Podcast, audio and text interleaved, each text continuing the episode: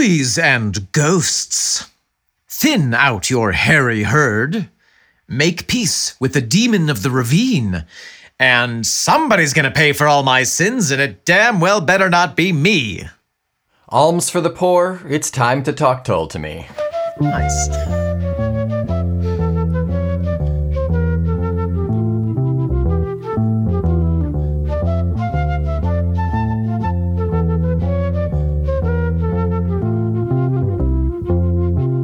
Welcome back. I am Omen Thomas Sade. And I am Nick McGill. Together we are a pair of goats called Feckless Momes, And this is Talk Tull to Me.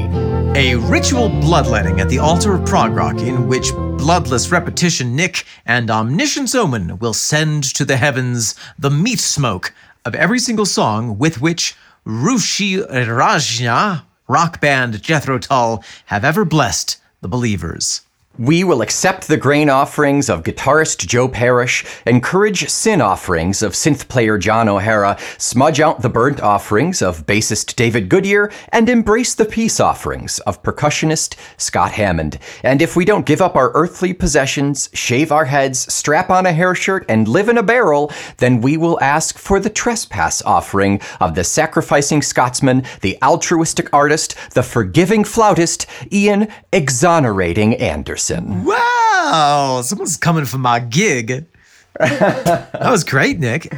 Thank you. Thank you. That felt good. We decided to switch switch things up a little bit today, and if you do detect with your keen ears any difference in my recording, it is because I am back in Santa Fe for a quick week, getting ready right. to sacrifice myself to the to the marathon beasties this coming weekend. Mother Marathon, please hear my prayer. Hear me and just let me die. please, please, Mother Marathon. Yes, Omen is is running for the weekend, and he will be back in. Wait, are you going to be in Buffalo the next time we record? You are, aren't you? I'll be back in Florida for two weeks, and then I'll be in Buffalo for the summer, There it is. performing Measure for Measure. How exciting! Who are you playing in Measure for? Are you playing the Measure or the Measure? I'm actually the measurer. I'm taking the measure. I'm measuring everyone in the audience. Wow. So that's really that's an important role then. Yeah. Mm, too short. You can't come. now, I'm playing Lucio, which is actually kind of relevant to the discussion we're about to have. A kind of Oh, a biblical adjacent reference. We have Angelo and and Angelo. Sorry, we have Lucio and Angelo in the same play. So the light, the light one and the and the angel. oh, very exciting. They're both shitty, They're both awful, awful people. but in distinct ways. Yes. Two kinds of shitty. How about today, the day that we are recording? Happy Beltane, everybody.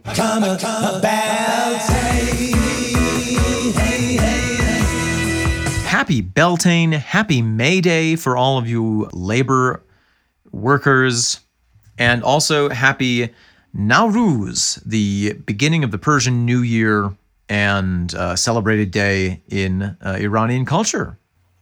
Well, That's exciting too. Yeah, lots to celebrate.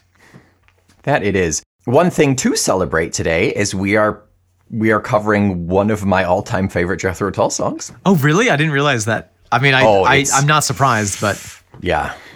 I get the vapors when I listen to this song. and Nick, what is that song that is so uh, favorited by you? So this is track 11 of 12 off of the 2022 release of The Zealot Gene. This is In Brief Visitation. Why don't we briefly take a visitation of this song and have a listen? Good thinking. Let's do that.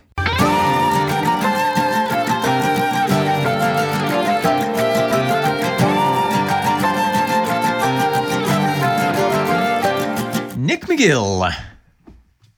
Oh, Minsade. I see that you're cleaning yourself off with a paper towel. That makes a lot of sense based on the what we just heard. It's uh, I will never be able to drink this bottle of booch. It just it erupts. This is all euphemistic, by the way. It erupts with. So oh gosh. this is so interesting because in recollecting this song, I was like, oh yeah, this is one of the Ian specials. He recorded all this totally by himself. Not the case. Yeah, this is very much not. And that's that's kind of a rarity for me when it, it's a super beautiful song. It usually falls into that acoustic category. Not really the uh, well. I mean, yes, it's acoustic. It has a lot of acoustic but elements. A lot more. Yeah, yeah, yeah, yeah. It is much more layered than I remembered, and and it has a lot more Yeah. going on in it than I think I ever realized. So much, so much more. One of the most important things going on in here, I think, is important, which I noted at the top of the the podcast.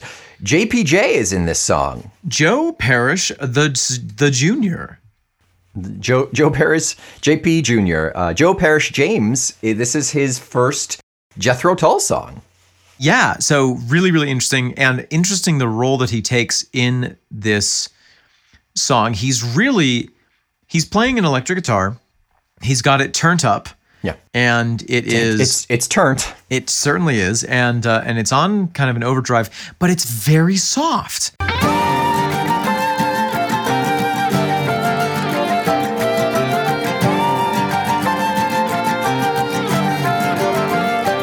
It's faded way back, so I didn't even notice it until this very listen It's very good. because it's it's it's back all the way in the background. It's paralleling, it's forming a parallelogram with the flute in a lot of cases, mm-hmm, mm-hmm. and it's just adding a little flavor, which, unless your palate is well developed, you could be forgiven for missing. I was going to say it accentuates. It is not the main body. It adds to it, and when you do hear it, it's so very nice, and it's a it's a great precursor to what we're moving into this this new album Rock Flute. Yes, yes, it is. it sounds like him. This is like the one soft piece that he does, and then he gets boy, he can show you the other side too. and it's and it's only soft because of the way that it's mixed. I think like it's it's played out. It's just I think it's it really comes down to the mixing that they've pulled Oh. it back. I mean, maybe not. Maybe he.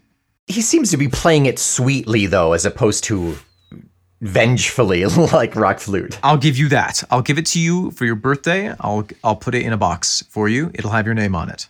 Okay, so we have the background guitar, which is really spectacular. We also have a couple of other guitar flavors. We have Ian playing the guitar, and then we have a mysterious third guitar sound, which maybe is just the bass on a higher hmm, playing, or mm-hmm. maybe is Ian doing some sort of atypical picking on a on a fairly low set of strings. I still need someone to love. In brief visitation, the fall guy was here. It's hard to know. It's hard to follow because this song is very, very fast. As sweet as it is, it's very fast. Yes, it and is. it's very layered and difficult to pull stuff out. And I think that that kind of adds a little bit to the beauty of the songs. It just it sweeps you along. I had to listen to it once and a half because I was so swept away by the instrumentation, I completely forgot to try to count what the time signature is. Yeah. I believe that most of it is in 8 8.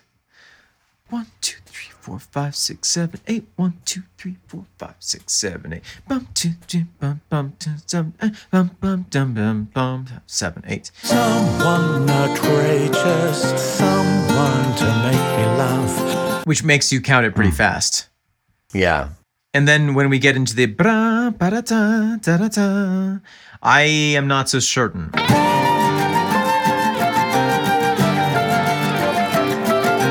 It could be in some form of a three, or it could be that Ian is playing a sort of a swung long triplet over top of that eight count. But it, it is Wow.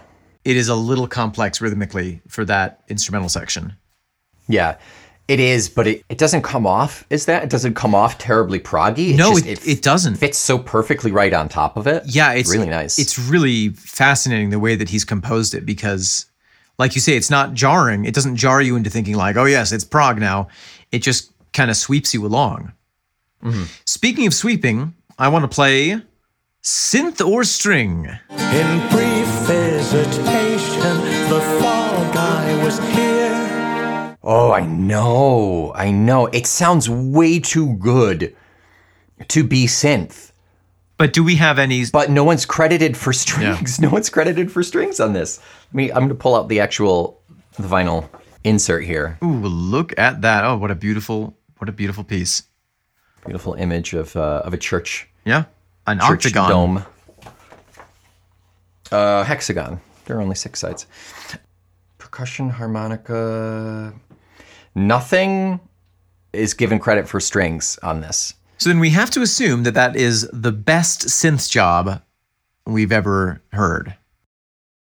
Maybe it's it's layered enough and mixed well enough that any resemblance to synth is like buried under there. Well, also, you know, it's not the 80s anymore. It's not even the 90s. It's not even the early 2000s. We are fully in 2025 or whatever year we're in right now. And so technology has evolved to the point where maybe you can auto generate, you can computer generate strings that really do sound that good. But boy, howdy, do they. I don't have a frame of reference to string synth present day other than maybe this if this is it, you know, but I don't have anything else to base this off of. Yeah. But it's it sounds so lovely. It's I mean, Dee Palmer could do her own full orchestration with this technology. And boy would I love to hear And that. And probably does I hope so, at yeah. this point. At 123, there is just an incredible swell of strings with the guitar mixed into it, and it's just lovely. Right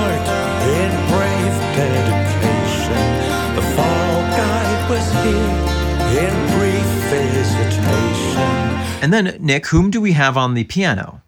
Piano is John O'Hara. So, presumably, John O'Hara is also playing the synth, but what I want to point out Right. about this is the absolutely heartbreakingly delicate piano work that he's doing. This is unlike anything that we have ever heard in Tull.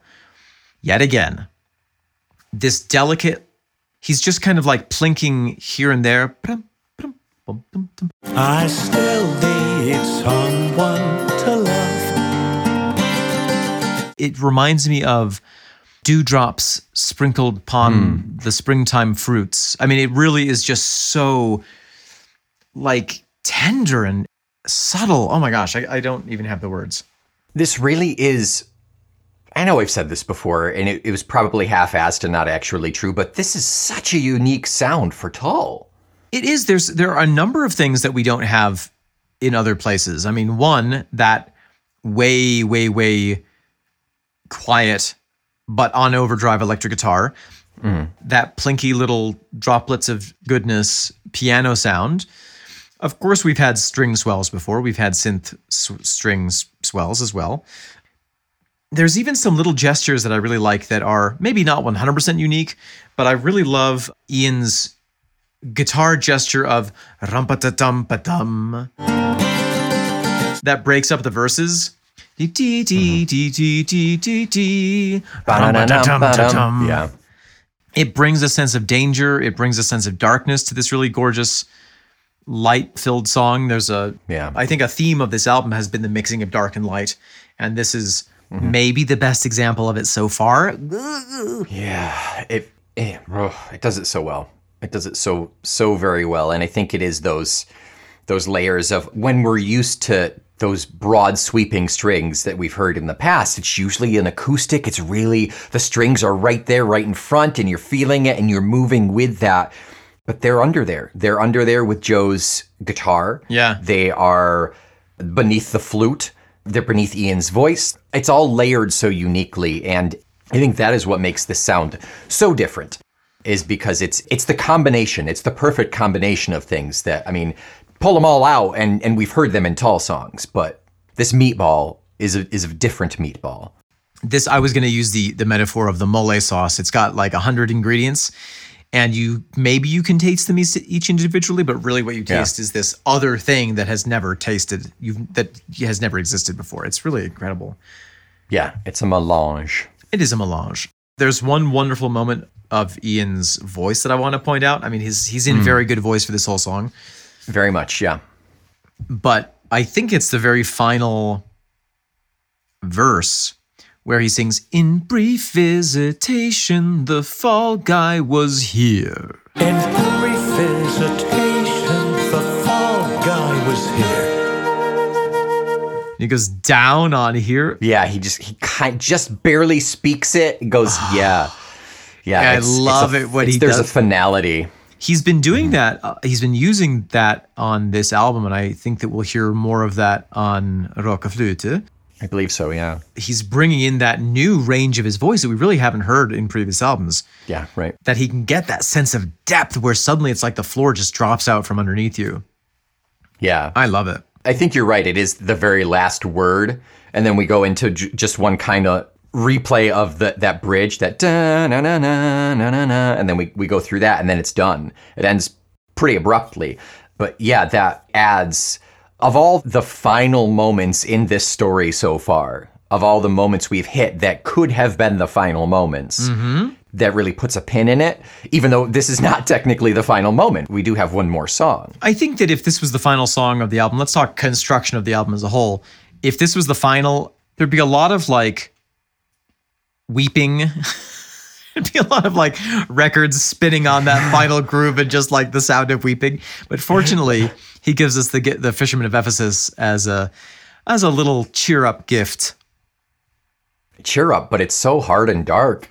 But it's it's a good button. I think it's a better button, honestly. I do think it wraps up the the overall sound of the album. Yes. It works a lot better than just like, oh, by the way, this is a unique song sound to Tull and to the album itself. We're tacking it on the end. It may feel like it's like, oh, is this a bonus track? What's what's going on here? Hmm, yeah, yeah, good point. Oh, although it does not by virtue of the fact that it goes from Three Loves Three directly into In Brief Visitation. There's no break at all. It is a clean transition. It is the cleanest. I remember when I when I was listening to it for the first time, and I think I've told this story a handful of times already. But when we got the album from JDA last year or 2 years ago, a year and a half at this point, I listened to it without looking at where the tracks were, like when oh, Yes. it's now this track, it's now this track. Right. I had no idea when this song started. I had the I was like, what? experience on my first listen where just that it's just one whole like basically the whole second half of the album. Yeah. You get to uh, Three Loves Three. You, you obviously know it's Three Loves Three. Okay. Then by the time there's a song change, it starts playing Fisherman of, of Ephesus. And you're like, where did I, did I miss a song? And then you go back and you look, it's like, where's that? Why didn't it stop? What's going on? Yeah. And then you, you finally hear it, but it's, but hearing it out of that context, I think I said last episode as well, hearing Three Loves Three stop without hearing that other one is just so uncomfortable making. And this one works a little bit better, but that that transition really is so solid. The second half of the album is, is kind of the the musical version of Temporal Fugue, where you get in your car and you drive half an hour and then you you suddenly end up yes. six states away and you're like, oh my god, why am I investigating Mothman? Yeah, that happens. And you have the advantage. You've been listening. I haven't. I haven't bought my vinyl version. Oh wait a minute. Yes, I have. What am I talking You have about? the vinyl of I this, have the vinyl of this. I got it in England. I mostly have been listening to this digitally, but one of the advantages of listening to it on vinyl is you really can hear it in the way that the artist intended you to hear the break or lack of break between the songs. Mm-hmm. If you listen to it on Spotify or Apple Music, there are a lot of settings that are either automatically put in or you put in at some point and forgot that you put in where it'll overlap the last couple of seconds and the first couple of seconds or it'll do an automatic fade out or it'll put in space where there isn't supposed to be space you, Yeah. you can never really be sure of what you're hearing and how it's supposed to be but with the vinyl it's a physical object you can't change it without without destroying it I, I cut that specific ring out. It's a single now. You're It's, ju- lazy. it's just it's just that and then it's maybe what would be the other side it's like half of shoshana sleeping and half of sad city sisters probably you took the silence in every single vinyl Jethro Tull album and combined them into an, an album of Jethro Tull silence. it's an eight disc set if you guys want to pledge for that on patreon you're more than welcome to It's Yeah. not silent singing, it's silent spinning. it's the best of the best of jethro tull silence Yeah. It's this wasn't.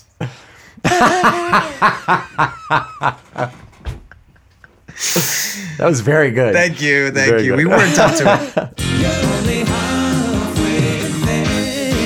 Nick, welcome back. Jeepers Creepers, where'd you get them peepers? And also, what do you use them for, Nick? i use them for peeping obviously Yeah, and what you peeping right now? Oh that's a good question um, i am peeping we are talking i'm peeping the vinyl that i hold in my hands You can lead a horse to water.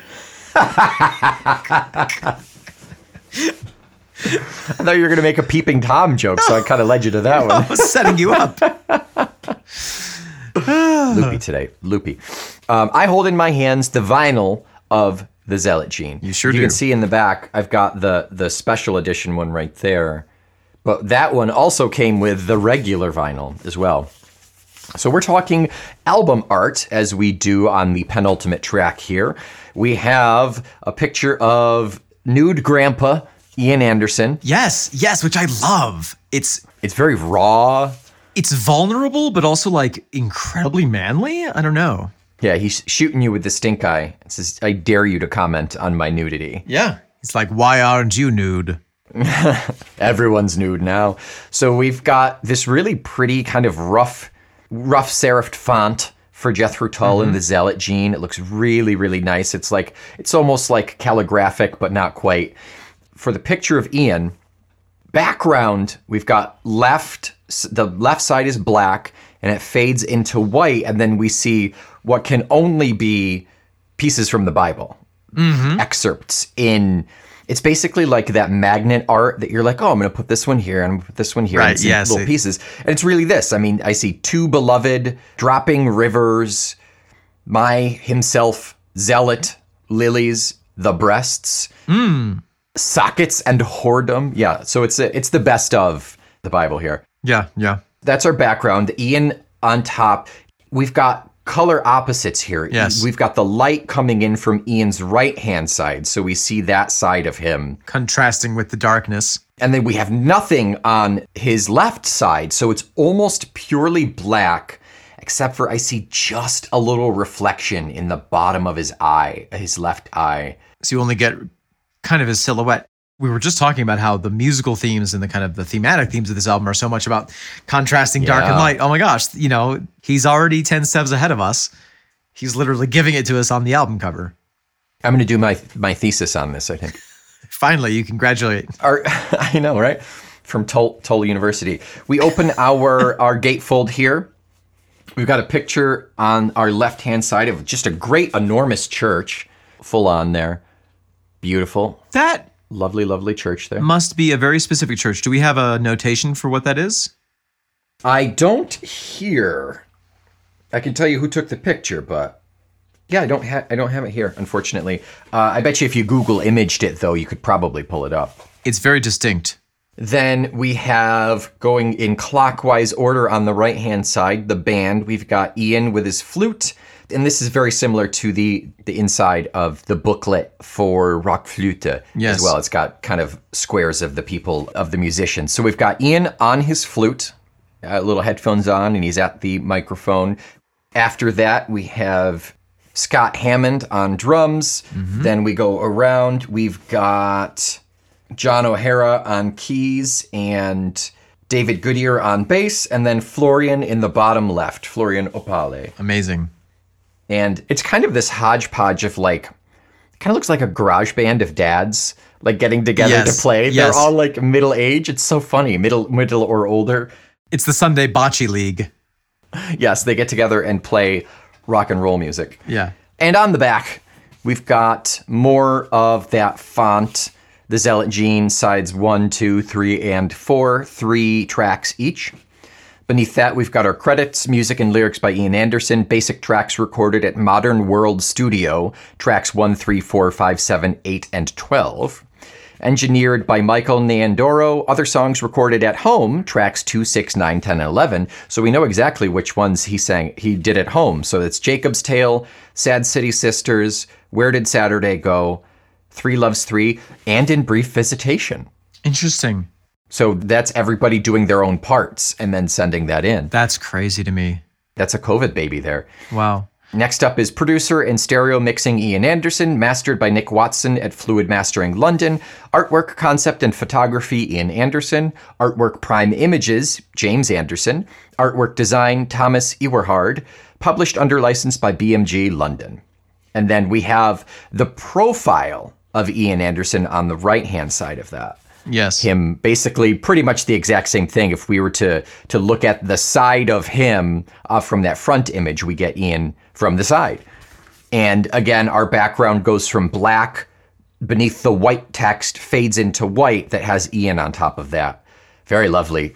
Very stark, very potent imagery here. It's very nice. Just a note about Modern World, Modern World Studio. They're located in the Cotswolds in uh, Gloucestershire, England, which is one of the most beautiful places in England that that there is. It's just absolutely gorgeous there. And looking at some pictures of the of the studios themselves, they're gorgeous. Yeah. Just a note on Thomas Ewerhard, he does artwork for a lot more badass bands than Jethro Tull. If you go to his his website, if you look him up, he clearly has a theme. He clearly does something well. It's a lot of skeletons and sacrilegious artwork and, and all that. Oh, nice. All classic, like what you would expect heavy death metal Right, album art to look like. right. He has a brand and he does it well, which is very strange that he has he has artwork design credit, but like what is the I don't know what that is. I don't know what artwork they're talking about. I imagine it's the layout of you know someone else maybe took the photograph and then he he rendered it and, and put it in in situ. yeah. But it does that darkness and that kind of intensity comes through the artwork of this album, Yeah, I get it. even if it's not you know screamo metal skulls and skeletons and stuff. Yeah, it's it's much more subdued, but you do have to have you clearly have to have like a really artistic eye to do that well and cleanly. And it's nice to see the contrast of this like skeleton with a top hat on a post with a, a bird skull hanging from it. That's for my solo album. That's your solo. Okay, right, Yeah, right, right. Okay. the, the Bone Man, the Bone Man Two, Bone- Cake Man Two, Cake Full of Bones. Oh, the Cake Man! I forgot all about the Cake Man. Wow, we really missed out on a lot there. I mean, that's that's album artwork. Really Amazing. nice, really lovely. If you don't have the vinyl, I recommend, or I mean, the CD, I suppose. I know a lot of people still do CDs. Don't know why, um, but I do recommend looking it up. If you haven't seen it, it's really potent. It's really nice. And the most important thing is to enjoy it in whatever medium makes sense for you, Yeah, especially if it's vinyl. I'm gonna do a smoke signal covers of Jethro Tull songs. I have a laser pointed at the moon in which I'm I'm burning the lyrics for every single Jethro Tull. I'm, bur- I'm I've I've uploaded silent singing into a high powered laser Okay.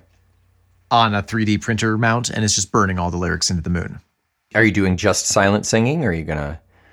Well, I mean, silent singing work. Er, uh, silent singing works because in space no one can hear you sing. That's that's right. But are you gonna do rock flute? I mean, even though that's not updated in silent singing, you can do a little addendum. I had to put that on uh, on one of the moons of Jupiter. There wasn't enough room on on the terrestrial moon.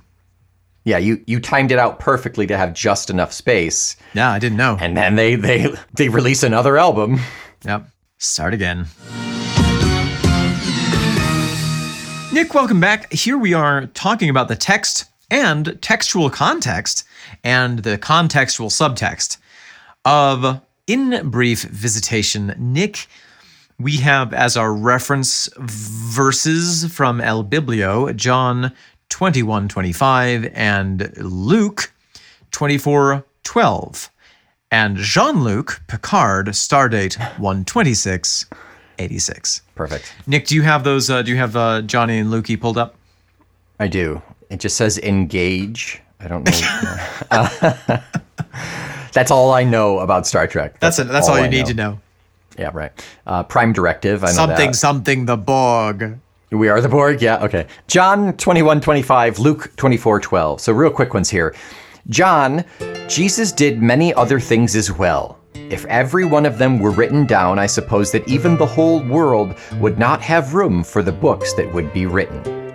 That sounds like the end of like a teen, a I teen trilogy. I love that so much. It is such. I love that on so many levels. It is the perfect like. Yeah, and other stuff like yeah, right. Oh man, he did so much. You don't even know. It's very Trumpian, actually. You don't even know how much Christ did. I think it's I think it's great because it, it leaves room for imagination. It leaves room for fan fiction. Jesus fan fiction. If the Bible is a George Lucas picture, mm-hmm. that one line in John gets adapted into every single Dave Filoni directed television show. Of which there are, I think, too many. Dare I, say it? I dare you not to say that. I, da- I dare you to take that back. Okay. And then Lu- Luke 24:12 is Peter, however, got up and ran to the tomb. Bending over, he saw the strips of linen lying by themselves, and he went away, wondering to himself what had happened. Yeah, and we actually covered that in a previous I know. episode. I don't think it was directly referenced, but we talked about that with Where Did Saturday Go? Yeah. Yep. Where after the Sabbath they came back to the tomb and big mystery. So between the Just linens. between the two of those, if I disappeared, it would just be like floral panties, nothing else. How many pairs of floral panties are you wearing? 'em? So many. Enough that when I disappear, it's going to be great. It's like the last rubber band that you put on the watermelon. Just. so Nick, between the two of those quotes, where did what space does that put us into before we even get into the lyrics? John says, and there was a bunch of other stuff, and Luke describes What Peter did. Peter being confused. Yeah. So it seems to be two different points in time. The and Jesus did everything and he was. That feels very like the very end of the story. And he rode off into the sunset. Hmm. And he married Hermione and they had kids, etc., etc. Mm-hmm. That's so final. That's such a final thing. Like you say that because you don't want to say anymore. You know, you wouldn't say, and he did many things and it would fill up so many books. There's no way we could write him down. But he also did this. You know, you wouldn't do that. Right. And then, but then Peter, that goes back to in brief visitation, right? Peter, Peter going and finding the linens. Peter Simon, right? I think. Sure. Who was also Three Loves Three. Yep. That was the three denials. So I was thinking a little bit about this, you know, why we have these two quotes, mm-hmm. these two verses from the Bible. And for me, what I think it is is we have the the untellable and the unknowable. Ooh. I like that. Because Jesus in this, you know, what we're discovering in and what this song is really about is like the the post man Jesus, the more than man, the part of Jesus. And so there is, you know, there is the part that is knowable, there is the part that is tellable, there is the part that is unknowable, and that is and there's the part that is untellable. And I think that that's kind of a great departure point for the lyrics of this song. Hmm. Yeah, that's a that's a really nice way to put it. Yeah. If we jump into the lyrics, I still need someone to love, very Beatles, someone outrageous, someone to make me laugh. I still need someone to love. Someone outrageous, someone to make me laugh. I loved when in our conversation with um, Vicar John, Mm. he talked about the sense of humor that comes from from Jesus, the kind of wild statements that he Yeah. made. That we talked about comparing him to the the Zen master who says things that are that are like uncomprehensible that makes your mind really pause and like confront the reality of, of what's happening. Mm-hmm. And that seemed this seems to me a, a reference to that aspect of of the man. I think that might be like the one thing that stuck out the most in our discussion with John is his presentation of Jesus doing things with a sense of humor. Yeah. It's humanizes him more and it makes it less like this is what we do and Of this course. like he's not this infallible figure. No, he's he's a unique guy. You know, he's he's he's a human, and maybe a little bit silly. Like like, and that's okay Yeah, we can only hope. because the Earth does not have space for all the books of all the things that he did. Maybe some of those things were kind of cool and funny and silly. Someone who fell from above to channel my hopes and dreams and write me an autograph. Verse break here on my heart in grades dedication. Someone who fell from above to channel my hopes and write me an autograph here on my heart in great dedication. I love that he continues the sentence past the break in the verse. It's so so gorgeous writing. Yeah. Oh, the poetry in this one is really lovely. Really quick, I want to note Ian provides John 21 and then Luke 24. They're in opposite order in the Bible. Yes. technically, chronologically, we would be seeing Peter going and then John after the fact saying, "Oh, and by the way, it's it, it's unknowable." Uh, so it, it's just an interesting idea that Ian referenced them in that order. That's all. And then we have the fall guy was here in brief visitation. I still need someone to love. In brief visitation, the fall guy was here. The fall guy was here in brief visitation. I still need someone to love. In brief visitation, the fall guy was here. We have this repetition of the fall guy. And Nick, when you are ready, permit me, if you will, to take you on a historical journey. Oh, an etymological journey of the fall guy. Oh, yes, girl. Let me get this popcorn. Are you ready? I'm very ready. I'm very excited. Okay. Well, what is a fall guy? Someone that you pin blame on? Uh huh. What is another common expression for a fall guy? What's another way to say that same thing? Oh gosh, a patsy? Yes, yes, yes. Okay, yes. I, I mean, there could be No, no, anything. you're You're gonna have to give it to me. what's what's the most obvious one? Like, oh, he's you know, oh yeah, he's our Scapegoat. scapegoat. Mm. Now, what is the origin of the scapegoat? You ask me, Nick. I knew that at one point. Tell me though, Omen. Tell me. The scapegoat has a very specific origin and goes back to Jewish tradition. There is a reference in it's Leviticus 16 has a reference to it, but the tradition is actually much older than than that. As uh, it's described in the Torah, it's a key part of the celebration of Yom Kippur. And what was done was two goats, two male goats were slaughtered. And one goat was dedicated to God you know, in the kind of traditional old world offering. The other goat was designated for Azazel. Azazel, yeah. So the other goat was dedicated to Azazel. Now, depending on where you look, Azazel could be the name of a cliff, a certain geographical feature where the goat was thrown off of. And it's important to remember that this goat was laden symbolically with the sins of the community. So Everything bad that everyone had done was put on this goat, and the goat was offered into the void. But however, if you look in another place in Jewish tradition, Azazel is one of the fallen angels who became a goat like demon.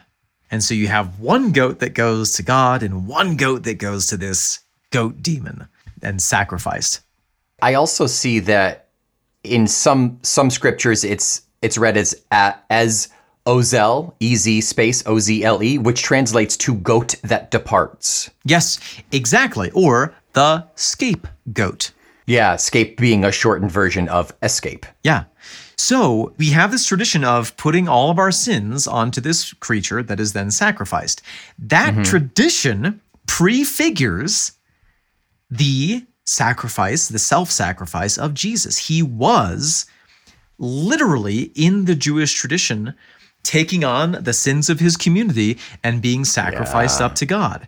And that's actually part of Christian the Christian kind of vibe and Christian tradition is oh Christians why don't you do uh, sacrifice of goats anymore ah well the reason is Jesus stepped in and fulfilled that need and so now we don't need that anymore he did it once and for all for all of us because he was so much better than Oh, a goat interesting. he could just do it once Yeah. so that referenced as Ian kind of like in such a casual way puts it, the fall guy refers back down through the millennia to this ancient tradition of sacrificing a goat. Yeah. One of the very common phrases, he died for our sins. That's what we're told in Sunday school.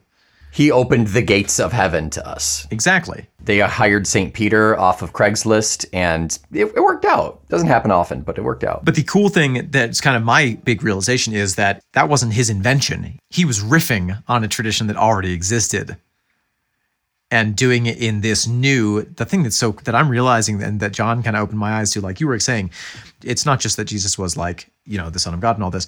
It's that he was a unique person and he did stuff with his own style and because of that he was able to he was like doing jazz with spirituality. Hmm freeform spirituality. I mean, it kind of was really. I mean, he was really going above and beyond and cr- trying to do something new and creating something new. Exactly. Ex- Or new in that tradition. Or new, he was putting it in a different key. Mm-hmm. So we have just the fact that this narrator, Ian, someone who is of the Christian faith, you know, this is a first person song, and they're saying that, or mm-hmm.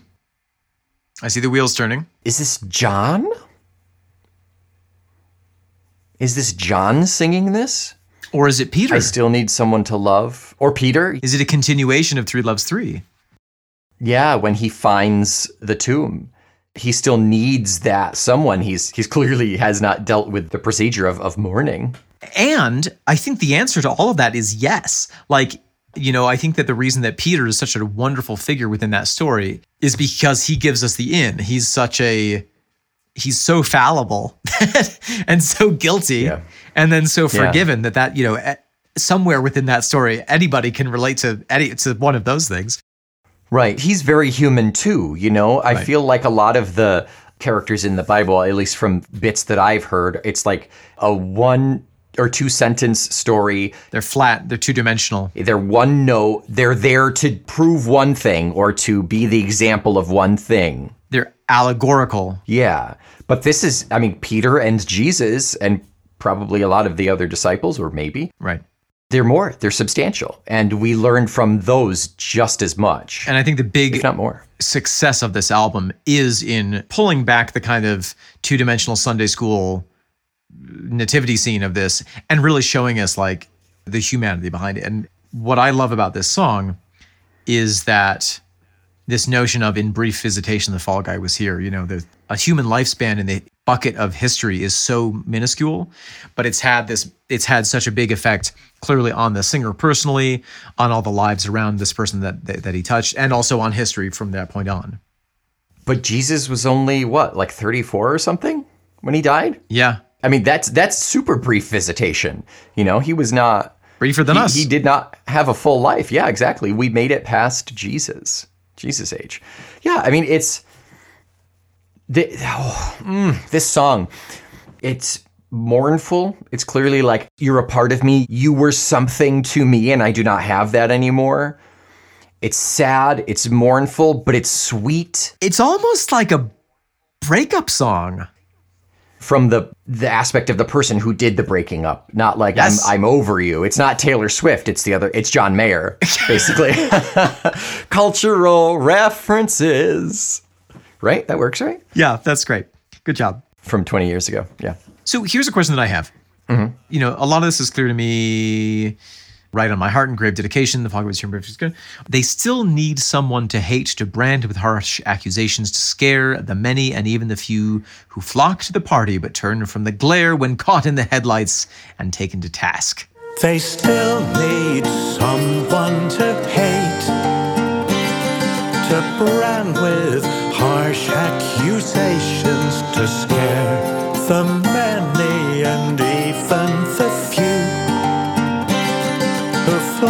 to the party but turn from the glare when caught in the headlights and taken to task. What is going on? We clearly are swapping from I. I miss this character. This person was this for me. Mm-hmm. We swap over to the Romans, to anyone not following Christ's teachings. Mm-hmm. So they still need someone to hate, to blend with harsh accusations, to scare. So then we get into maybe the the full idea of his followers, Christianity in general, persecutions, which probably very quickly swaps over to the other way around of, of Christianity doing the persecution. Not but- super quickly, but yes. oh, Oh. What ha- happened? what if the they is still referencing the Christians? Oh, What if I is the Christians and then the they is the Christians? So I love that you took it all the way back to the Romans because I actually I had started where you were in typical Mome fashion. Oh, okay. We had started in opposite Yeah. places and are working our way to the middle. We got there. Yeah, like we were eating two ends of a strand of spaghetti in the moonlight. Eating each other's tails. That's it. The the Mom- Momoboros. so so yes the romans did need someone to hate. They needed someone to blame. They needed an example. You know we talked about martin luther king how hmm. society couldn't accept that there was someone saying hey maybe we should all be equal. And so there was a societal need to put all the hate onto one scapegoat. Mm-hmm. The romans did the same thing. But then also to your point where you were going toward is I think that this is a moment of oh Lord protect me from your followers where now and and sorry to go into the that interstitial period there were a couple hundred years where Christians were persecuted you know thrown to the lions Right. but then Constantine uh, Emperor Constantine had a conversion and said you know what we're going to make Christianity an officially tolerated religion here in the Roman Empire but fast forward to today, and as you said, who's doing the persecutions? Who's trying to make whole sectors of society not allowed to live? You know, who's bashing the homosexuals and the trans and anybody that they want? Yeah. It's the Christians. To fit to their agenda, yeah. Oh, people, what have you done? Put him in your golden cage. Locked him. Uh, yeah, the to go back go back to the Romans really quickly. Jesus was also a fall guy for the Romans. You know, Oh, the yeah. Christianity was starting to get that following, and you've got that head, you've got that figurehead of the whole organization. You kill him, hopefully he's the fall guy that makes everything else kind of fall apart. Yeah. And interesting context with that, you know, at that point, it wasn't even Christianity. You couldn't even call it Christianity. Right, yeah. it was just this one really weird dude and the Jews rebelling, you know, fomenting discontent against the Romans. And a couple, like a hundred years or 50 years, like within memorable time after the time of Jesus, there was a rebellion, a Jewish rebellion against the Romans. And what ended up happening was that the Romans destroyed the very important Jewish temple, literally razed it to the ground. And, and that was the moment that started the Jewish diaspora Mm. throughout the Western world. They've never stopped moving since. They're always persecuted, no matter where they go.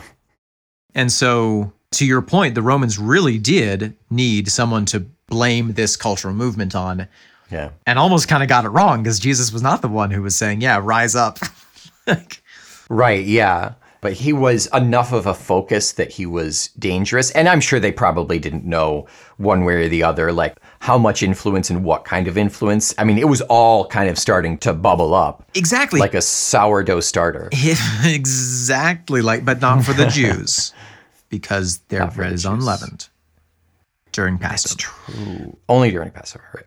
We never know, even living in a historical moment, you never really have perspective on what that historical moment of why that moment is historical. You might think you know, but then it takes a hundred years to be like, oh yeah, that was actually the start of this thing. Yeah. Sometimes well over a hundred years. Yeah. Yeah. Yeah. I love the line cowardly persuasion behind the life mask. Cowardly persuasion behind the life mask. Uh, a life mask is a mask that you make of someone's face while they're still alive, as opposed to a death mask. And so it's kind of a massive critique, as we are come to expect from Ian, of the Christian organization, present day, to say, yes, you're hiding behind what you're saying is this living representation of Jesus, but actually you are cowards spewing hate Yeah. branding people with accusations, using this to frighten people into doing what you want them to do. And in the meantime, I'm nursing this sorrow for the loss of this beautiful individual. Yeah. That were were he around today, boy, it would be different. It would be very, very different. And Ian says as much in the preface to the silent singing lyrics. This one has the most direct. This isn't even allegorical.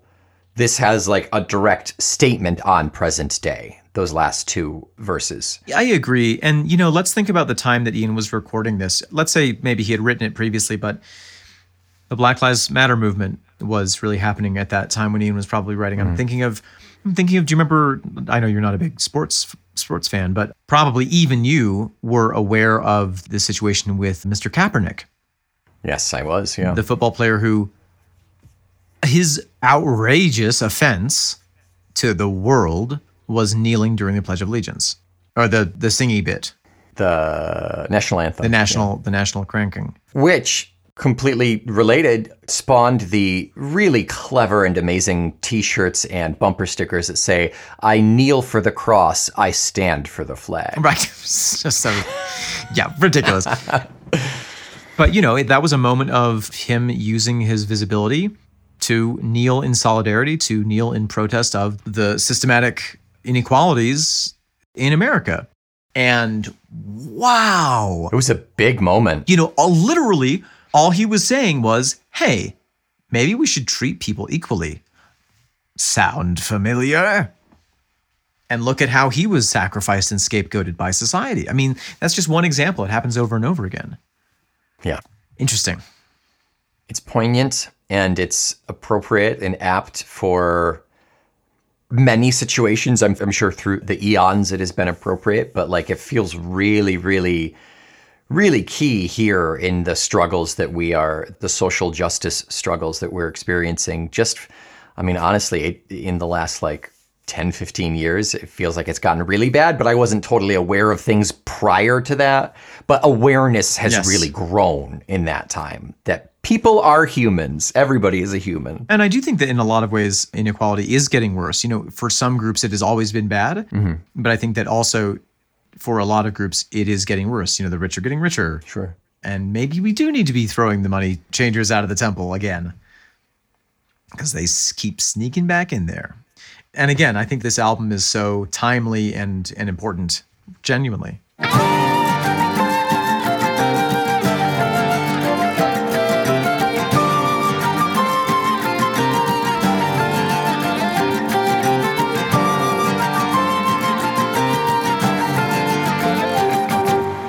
Omen.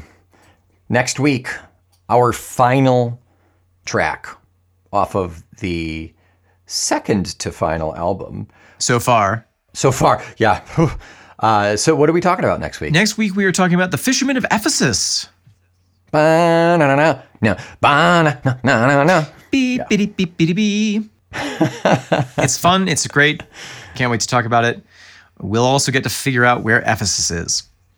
Hmm. Got a little blurb from Ian about playing in Ephesus in the booklet itself. Nice. Exciting. Until next week, I still need something outrageous to wear. And so I'm going to go check out our TeePublic page where I can find branded Talk Tull to Me merch. It's really, really great stuff. I encourage you to make your dangerous affections not sublime, but loud and proud by leaving us a five star rating and review on Apple Podcasts or Spotify if available. Please. If you need a steadying sail which never flutters or breaks the mast, I recommend subscribing to our Patreon at either the $5 amount or the $15 amount, which either way will give you access to our Discord, which is a steady wind of words from fellow Tull skulls like yourselves. Until next week, I am the engraving upon your heart, Nick McGill. I am someone to love, Omen Thomas said. We are not full of harsh accusations to scare the many and even the few. We are the feckless momes.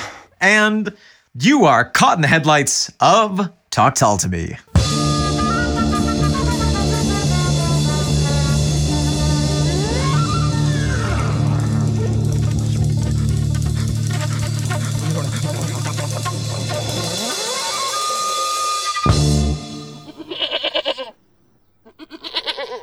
Talk Tull to Me as a proud member of the Feckless Momes Audio Network.